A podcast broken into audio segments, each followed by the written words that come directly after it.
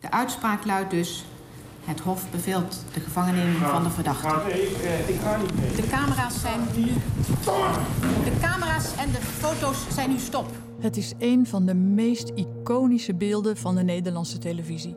Een worstelende man wordt door beveiligers aan armen en benen door de rechtszaal gedragen, terwijl hij tegen de rechter roept dat zij weet dat ze ongelijk heeft. Het is al die jaren op mijn netvlies blijven staan. Ernst Lauwers zit nu voor 12 jaar vast. Hij zit voor 12 jaar en vast. volgens u onterecht. Ik zit al twee jaar vast. Mag ik dan wanhopig zijn? Zijn reactie op tv, ik op dat moment dacht, die man heeft het helemaal niet gedaan. Zo voelde dat. Eind 1999 wordt de weduwe Wittenberg vermoord in haar woning.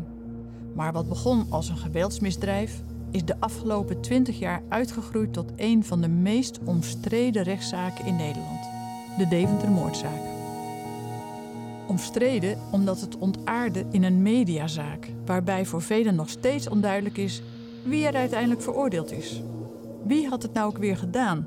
De boekhouder of de klusjesman? Ja, maar hoeveel procent zeker weet je dat Michael de J de moordenaar is? 100 procent is dat? Eh, 99,9 tot 100 procent. Als je nou alles op een rijtje zet, wie is dan de moordenaar van Jacqueline Wittenberg? De echte dader die loopt nog vrij rond.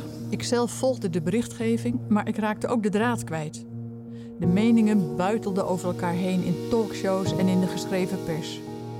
Hoe kon dit zo uit de hand lopen? Mijn naam is Annegriet Pietsma.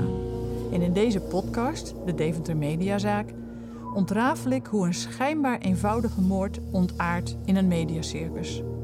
Van verslaggeving en waarheidsvinding via infotainment naar een volksgericht met veel meer slachtoffers dan alleen de vermoorde weduwe.